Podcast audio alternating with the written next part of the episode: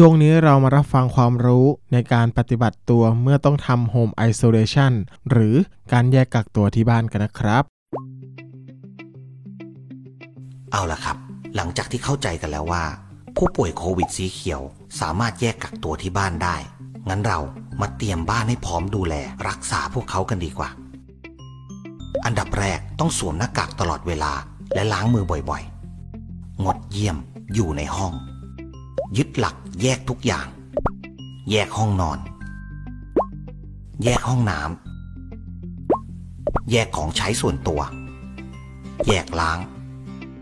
แยกสักแยกทิ้งโดยเฉพาะขยะติดเชื้อที่ต้องปิดให้มิดชิดแน่นหนาทำสัญลักษณ์หรือใส่ถุงแดงได้จะดีมาก เพื่อไม่ให้เชื้อกระจายสู่คนภายนอก และพี่ๆที่ต้องเก็บขยะ แยกกิน แล้วต้องแยกจานชามช้อนซ่อม แก้วน้ำออกมาด้วยนะครับ คุณยังสามารถหาอาหารดีๆ อร่อยๆ มีประโยชน์ให้เขากินได้ แต่ต้องแยกกินกันคนละห้อง หรือจะวิดีโอคอลกินพร้อมกันผ่านทางหน้าจอก็ช่วยให้หายเหงาได้นะครับ แยกบรรยากาศอันตึงเครียดออกจากหัว สภาพจิตใจมีผลต่อร่างกายนะครับ พยายามทำอากาศในบ้านให้ปลอดโปร่ง ระบายอากาศดี เปิดหน้าต่างสูดอากาศภายนอกบ้าง ให้ผู้ป่วยออกกำลังกายเบาๆยืดเส้นยืดสายบ้างก็ดีนะ ฝึกหายใจลึกเอาออกซิเจนเข้าปอดเราเยอะๆ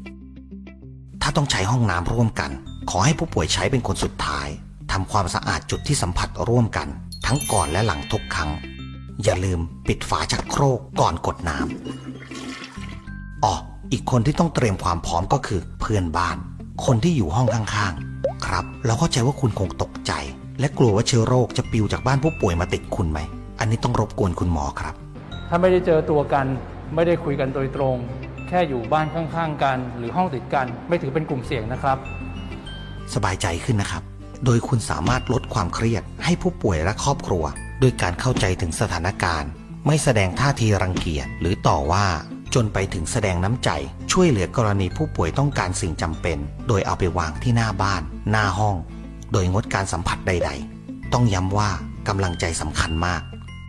นิติที่ดูแลอาคารก็สามารถอำนวยความสะดวกนำอาหารขึ้นมาส่งที่หน้าประตูห้องผู้ป่วย ทีนี้ก็เหลือเพียงผู้ป่วยที่ต้องดูแลตัวเอง